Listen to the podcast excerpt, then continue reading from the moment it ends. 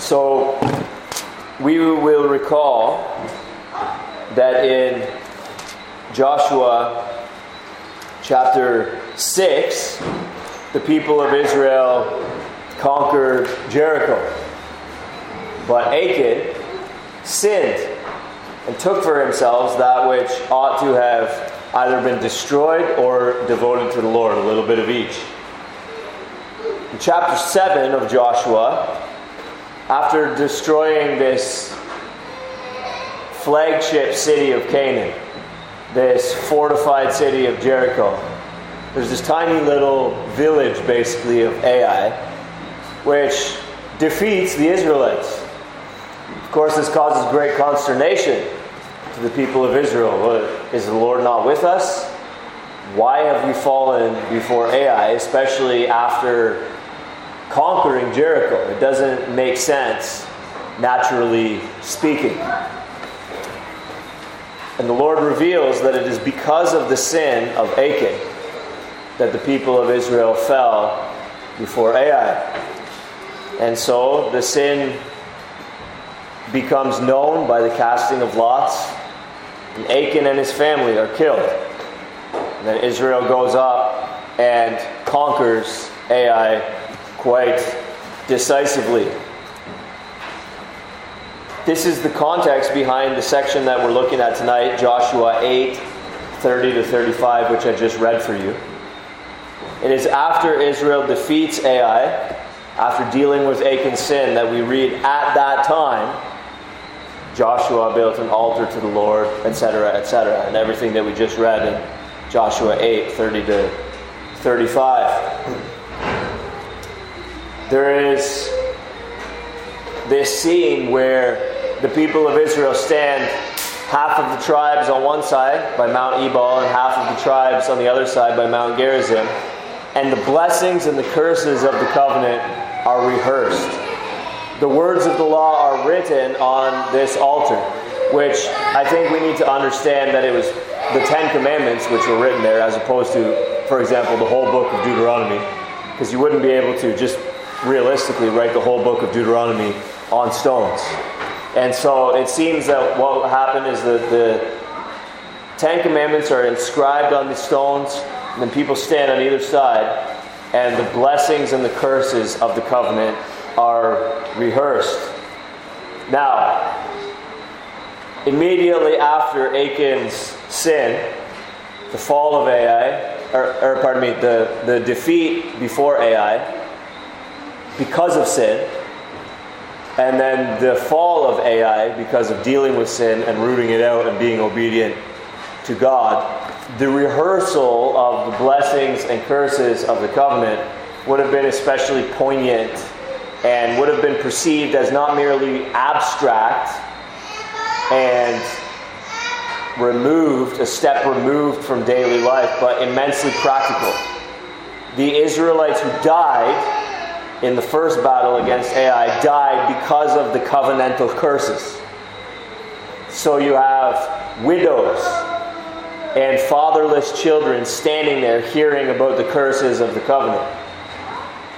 Conversely, after defeating Ai and the restoration of hope and optimism that Israel will be able to actually conquer Canaan, the blessings of the covenant, covenantal obedience would be, again, quite poignant. We must obey God or we will fall, even before little cities like Ai.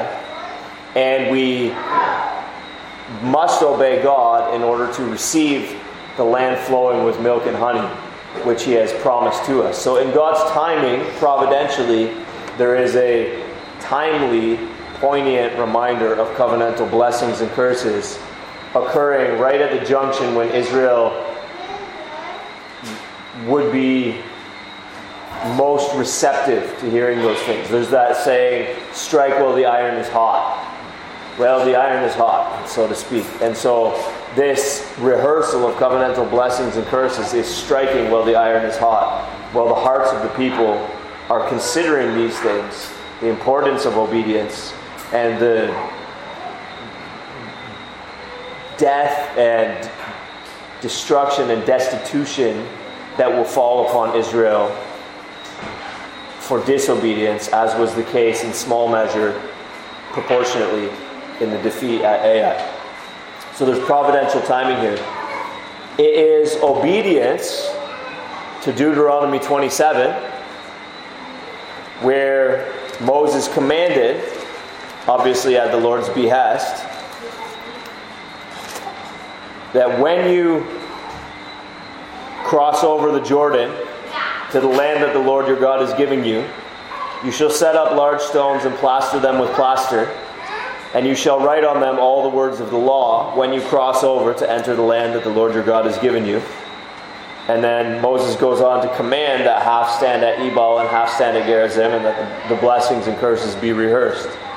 So this was when they were on the east side of the Jordan, before Moses died, before they even conquered Jericho, let alone had these battles with Ai. It was commanded that these things be rehearsed when they go over westward into the land. So it was obedience to what had been commanded already in Deuteronomy 27. But it just so happens that it was also providential timing to bolster the Israelites' faithfulness to God. It's interesting to me that the sermon tonight is going to be very similar to the sermon this morning. Because when I started preaching in Genesis 1, in 2017, I had no idea that we would be in Joshua 8 this evening. Likewise, when I began Revelation, however many months ago, I had no idea that we would be dealing with similar subject matter this morning. But as God would have it, in obeying His instruction to preach the word in season and out of season, and in our ordinary manner of working through books, we just happen to have two similar sermons today. I would ask you to consider whether this might be providential timing. That perhaps the Lord is striking while the iron is hot in your life. As is so often said, I don't know who needs to hear this. But in God's providence, we have two pretty sobering messages about self examination today. Let us consider, with respect to this evening's text, the nature of the Old Covenant. We know that it was conditional. There were blessings for obedience, and there were curses for disobedience. That should be very readily apparent to us as we think about the text tonight, because what they do is they rehearse the blessing and the curse, according to Joshua 8 34. We're not going to read it for the sake of time. But if you like, you can go back and you can read the entire chapter of Deuteronomy 28, which is what they rehearsed at Gerizim and Ebal. If you obey the Lord your God, then Blessed will you be in the kneading bowl, and blessed will you be in war and battle, and so on and so forth. And if you disobey, cursed will you be in all these ways. This is what they rehearsed. So we know that this covenant that they were in was conditional. We talk about the covenant of works made with Adam, whereby God promised that if Adam disobeyed, then he would surely die implicitly, we know that had Adam obeyed, that he would have actually not only not died, but confirmed himself and his posterity in blessedness, which is uh, subject too big and a step removed from what we're dealing with tonight, so I won't belabor that point. But we talk about the covenant of works in that context the old covenant was not the covenant of works in the sense that it's not as if Israel was renewed to a state of innocency the way that Adam and Eve were before the fall, whereby God then placed them under the exact same conditions as Adam and Eve before the fall, where if they disobeyed, they would die, and if they obeyed, they would live and confirm themselves and their posterity in blessedness forever. No, that's not what the old covenant was. It's not the covenant of works repeated. However, it was a covenant of works, if I can put it this, this way. The old covenant was a covenant in which if you obeyed, you would be blessed. And if you disobeyed, you would be cursed. Paul writes in Romans chapter 10 and verse 5 that Moses writes about the righteousness that is based on the law, that the person who does the commandments shall live by them. This is the nature of what Moses wrote about. The righteousness based on the law, that if you do the commandments, you live by them. You obey, you're blessed, you live, so on and so forth.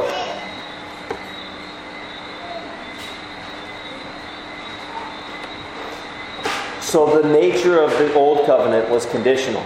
It was not the covenant of works, but it was a covenant of works.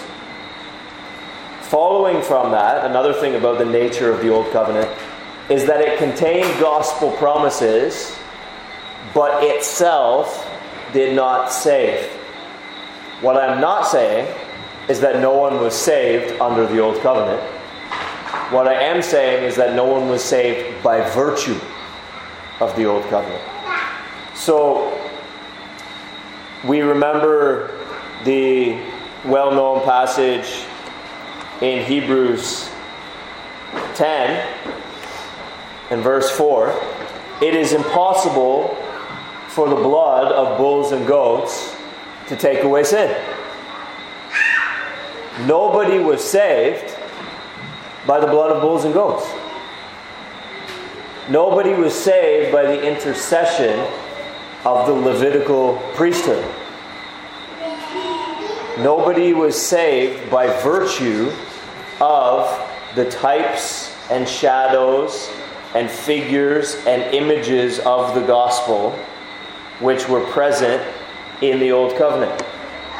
All those things were were types and shadows and figures and images of the gospel. Hebrews 9 says, 9 and verse 24 says that Christ has entered not into holy places made with hands, which are copies of the true things, but into heaven itself, now to appear before God on our behalf. So the Old Covenant taught us that we need an atoning sacrifice that we need a lamb, as it were, to be slain in our place as our substitute to take away sin. We need someone to represent us before God and to plead our case, and so forth. Jesus comes and does all of those things for us. He is our sacrifice. He is our priest, etc. Jesus and his ministry are the true things, in the words of Hebrews 9:24, of which the old covenant things were copies, types, shadows, figures, images, etc. And so it was not by trusting in the efficacy of bulls and goats that people were saved, nor by trusting in the mediatorial work of the Levitical priests that people were saved, but it was by trusting in the grace of Yahweh that we need a sacrifice, we need a priest, and we see that Yahweh is gracious to provide what we need we rest on the mercy of Yahweh. The logic that is drawn out for us in the New Testament, in Hebrews chapter 10, is that if the sacrifices of the Old Covenant had been actually effective to take away sin, they wouldn't need to have been offered over and over and over again. The law is, has but a shadow of the good things to come instead of the true form of these realities. It can never, by the same sacrifices that are continually offered every year, make perfect those who draw near. Otherwise, would they not have ceased to be offered? Since the worshippers, having once been cleansed, would no longer have any consciousness of sins. But in these sacrifices, there is a reminder of sins every year.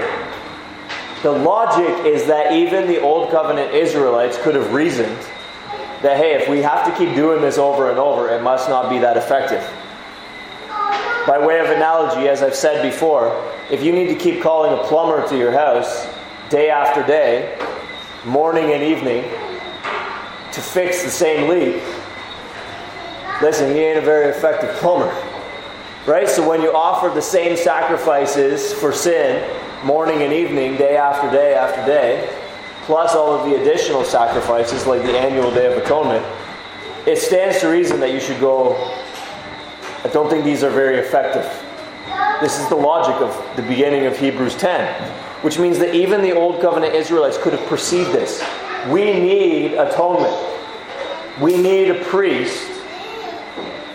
But it seems like these particular ones are not actually that effective, which must mean that Yahweh is teaching us something. That these are object lessons. That these are types and shadows of better realities and good things to come, and so on and so forth. And they might remember back to when God promised in cursing the serpent that a descendant of Eve would crush the serpent's head. Stands to reason that none of these lambs crushed the serpent's head. None of these Levitical priests crushed the serpent's head. But one is coming who will. So even if they didn't understand everything, there was this sense that Yahweh is going to provide what is needful. Where is the sacrifice? As Isaac asked Abraham on the way to Mount Moriah. I don't understand everything, but the Lord will provide, surely. It is by trusting in the mercy and the grace of Yahweh to provide what is needful for us in our salvation that people were saved. Obviously, they didn't know the name Jesus, but they could have understood that a Messiah is promised who is going to come and is going to save and is going to bring these things to a fulfillment in a way that maybe we don't really understand right now, but we take it on faith that Yahweh is going to deal with our sin fully and finally in a way that these sacrifices and these priests never do. So no one was saved by the Levitical priesthood intercession, nor was anyone saved by the blood of bulls and goats. But they were saved under that system by faith in Yahweh's grace and in the promises that He had made, which Yahweh eventually came to bring to fruition through Christ Jesus. So, the nature of that covenant was that it was conditional and that it did not save, though it contained gospel promises by which people could have been saved. In these ways, the nature of that covenant is different from the nature of the new covenant. Is different from the nature of the covenant that Christ mediates. And you might, depending on how you've been taught covenant theology, you might say, well, Christ mediated that covenant also, didn't he? But Hebrews 8 6 is talking about the first covenant and then a new covenant, citing from Jeremiah 31. Hebrews 8 6 tells us Christ has obtained a ministry that is as much more excellent than the old as the covenant he mediates is better, which implies that he is the mediator of the new covenant and not actually a mediator of the old covenant. And it says, since it is enacted on better promises. There is a first covenant which Christ did not mediate. There's a second covenant which Christ does mediate. And the second covenant is better, Hebrews 8 6 tells us, than the first. So these covenants differ. They differ in that they are not not conditional. The, sorry, in that the second covenant is not conditional to us, and that the second covenant saves. We see in Hebrews 8, citing from Jeremiah 31, verse 8 Behold, the days are coming, declares the Lord, when I will establish the new covenant with the house of Israel and with the house of Judah. Not like the covenant that I made with their fathers. The new covenant will not be like that covenant. On the day when I took them by the hand to bring them out of Egypt, for they did not continue in my covenant. So on and so forth back in Jeremiah 31, the language used is as follows.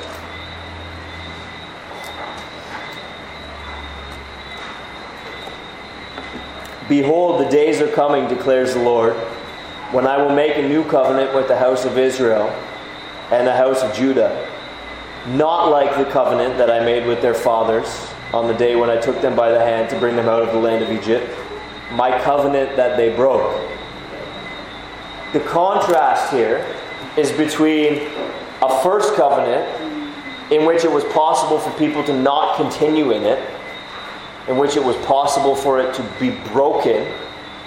The new covenant will not be like that. That's one of the differences that is implied in Hebrews 8, citing from Jeremiah 31. The new covenant is not able to be broken by us.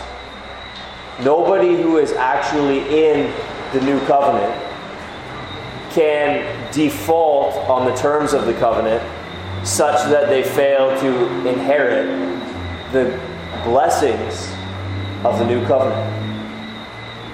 And among the blessings of the new covenant are salvation.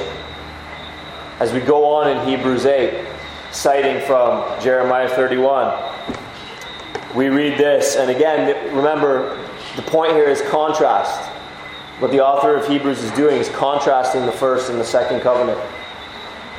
And it says, This is the covenant that I will make with the house of Israel after those days declares the Lord, the second covenant, the new covenant. I will put my laws into their minds,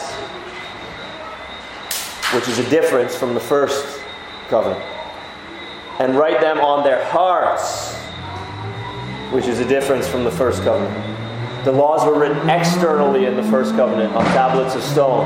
They are written internally, impressed upon our hearts in the second covenant. And I will be their God, and they shall be my people. Just stated, matter of fact, that's what's going to happen. That was promised. If you do these things, Exodus 19, then I will be your God, and you shall be my people, and I will dwell with you, and you will be my treasured possession, and so on and so forth.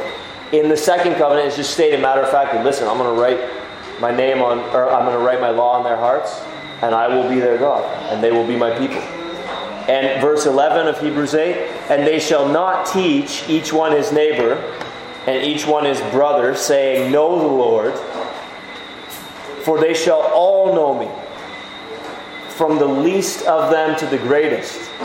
Everyone in the new covenant truly knows the Lord. Which again is different than the old covenant. You think of people like Dathan and Abiram, possibly Achan, although as I mentioned to you, it's conceivable that he experienced a temporal punishment and yet was himself saved from his sin. It's conceivable. We don't know. But you think of the, the rebellious, the wicked, the godless in the Old Covenant. They did not know the Lord in the way that Hebrews 8 talks about knowing the Lord. But all in the New Covenant shall know the Lord. And verse 12 says, I will be merciful toward their iniquities, and I will remember their sins no more. And who's they?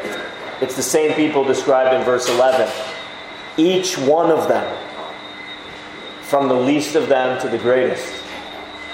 To be in the new covenant is to know the Lord and to have God be merciful toward your iniquities and to remember your sins no more. That is part and parcel of being in the new covenant. There were believers in the old covenant who knew the Lord. And God was merciful toward their iniquities and remembered their sins no more. But there were also unbelievers in the old covenant who did not know the Lord. And God was not merciful towards their iniquities and did not remember their sins no more. You could be legitimately in that old covenant and not know the Lord and not be forgiven. Whereas to be in the new covenant, Hebrews 8 tells us, is to know the Lord. It is to have your iniquities forgiven, your sins remembered no more. So the new covenant, then, doesn't present us with this idea of if you sin, you've broken the covenant and you're out, or you're cursed. The new covenant presents us with a very different idea. If you're in the new covenant and you sin, God forgives that sin, remembers it no more. In this way, it's very different from the conditional covenant, which was the old. And unlike the old covenant, which itself did not save, to be in the new covenant is to be saved. You cannot be in the new covenant and not know the Lord and not have God be merciful to your iniquities and remember your sins no more. So the old covenant and the new covenant are different. And yet there are still warnings attached to new covenant religion. So, what do we do with that?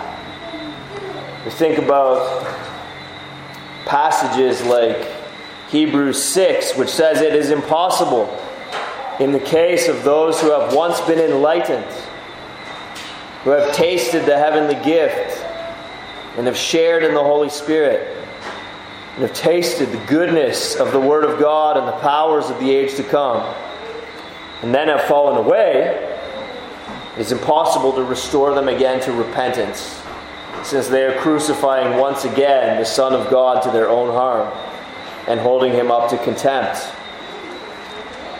Or Hebrews 10, verse 26, which says, If we go on sinning deliberately after receiving the knowledge of the truth, there remains no longer a sacrifice for sins, but a fearful expectation of judgment and a fury of fire that will consume the adversaries.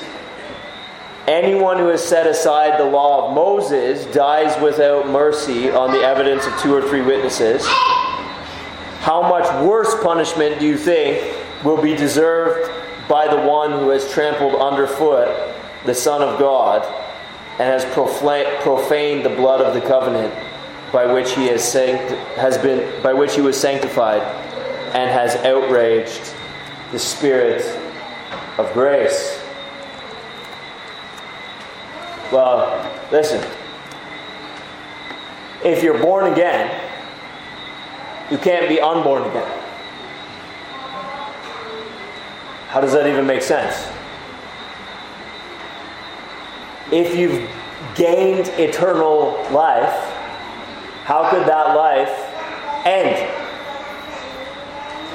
How could you unget eternal life? Again, that just doesn't make sense. Does it? Strictly speaking, you can't lose your salvation. If you have it, it can be lost. Therefore, we have to understand these warnings attached to New Covenant religion. Not to be speaking of losing our salvation, but both to help us diagnose if we are New Covenant imposters, as well as to cause us as well as to bolster our faithfulness and cause us to persevere.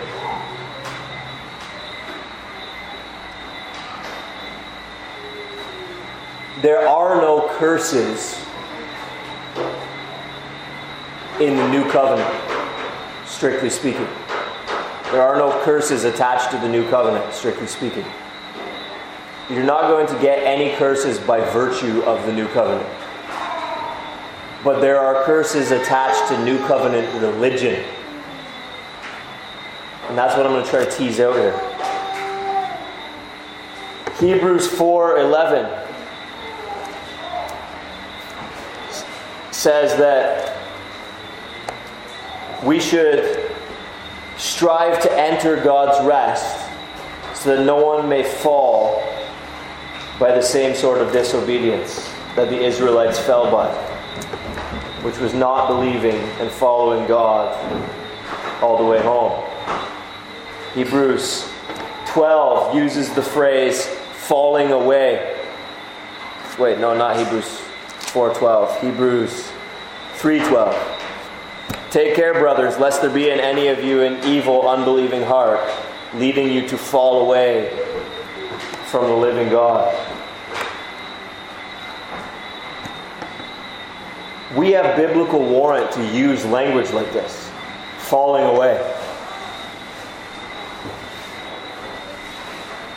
When people fall by the same sort of disobedience, not persevering in faithfulness to God, not believing, and they appear to depart from the faith, we can call that falling away.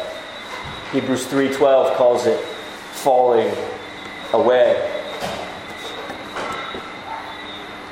But speaking more precisely, it's not right to understand it that they were born again and then they were unborn again that they got eternal life and then ungot eternal life, got eternal life and then had to give it back or something like this, so to speak. Speaking more precisely, in these cases, it is a manifestation of counterfeit Christianity and of what we might call natural faith as opposed to supernatural faith. So,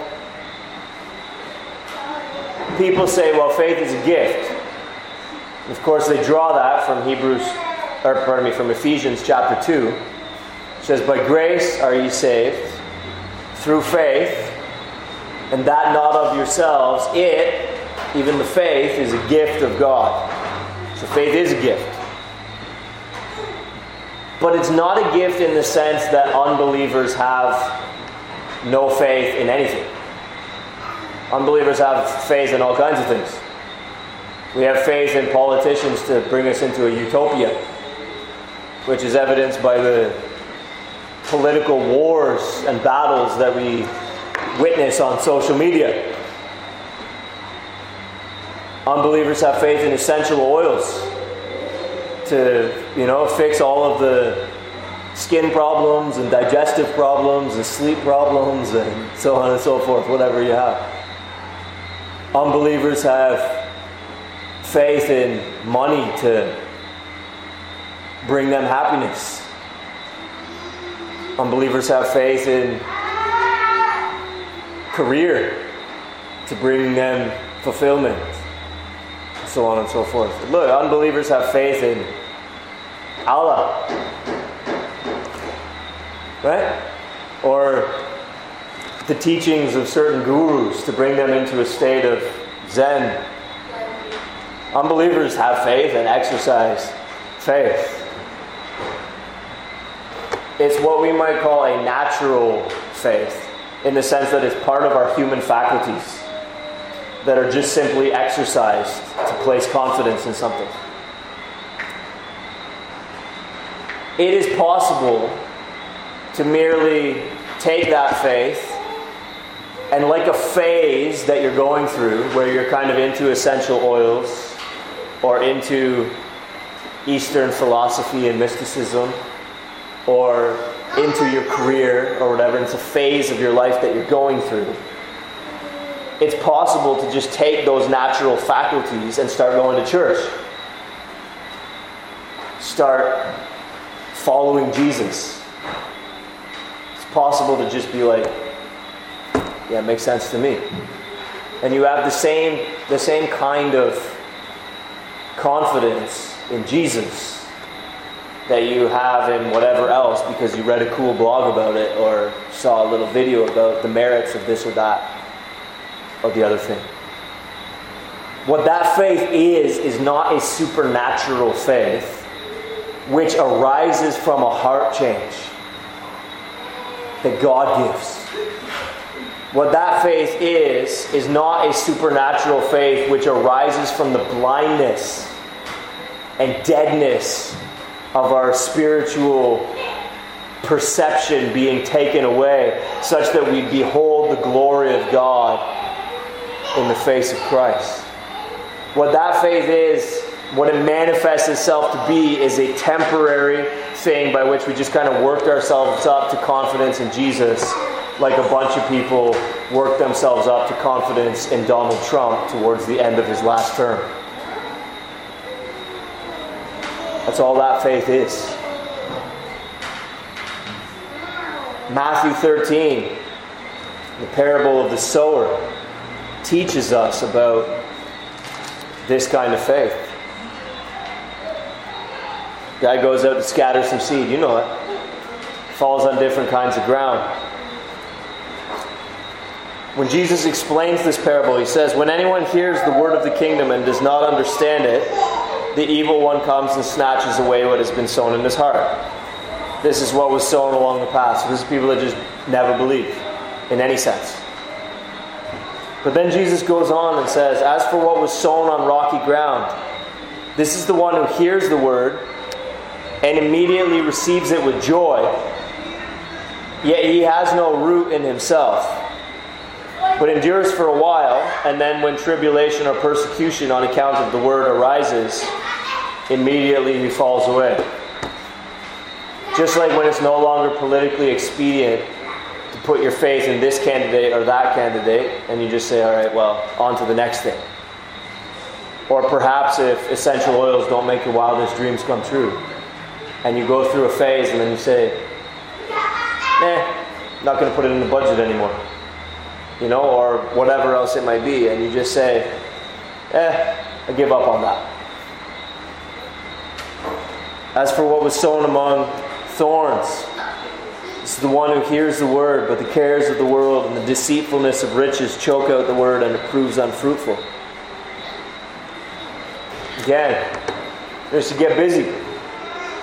Stop going to church. You know, stop reading the Bible, stop praying, whatever. And then after a while, you're just kind of like, what was that face? Just something I used to do. Yeah, I used to go to church.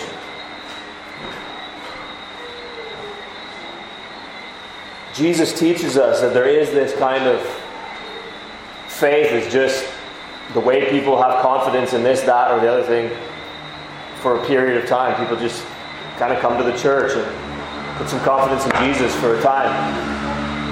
But it's not arising from a heart change. It's not arising from a spiritual enlightening of the heart and mind, a taking away of the blindness, the scales falling from the eyes,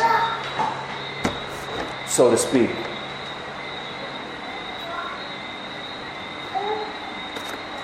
First John 2:19 It's talking about people who have left the faith and it says they went out from us but they were not of us for if they had been of us they would have continued with us but they went out that it might become plain that they are not that they all are not of us. This is the more precise way to understand falling away. This is the more precise way to understand the curses relating to New Covenant religion. If you take the name of Christ, if you, if you call yourself a Christian, you get into the Bible, you get into prayer, you get into Christian fellowship, and you're doing the new covenant religion thing, but you go on sinning deliberately. You stop believing at some point. Walk away from that. You're bringing on yourself worse judgment than the old covenant curses. It doesn't mean that there were people in the new covenant legitimately who end up being cursed in the end.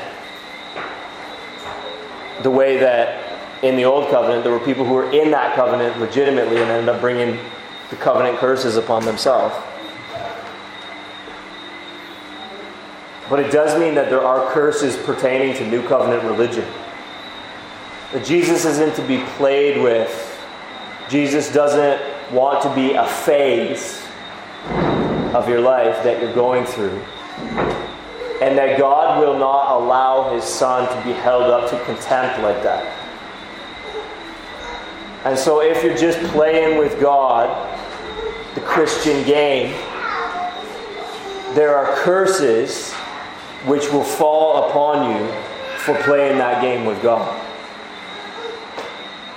You're holding the Son of God up to contempt.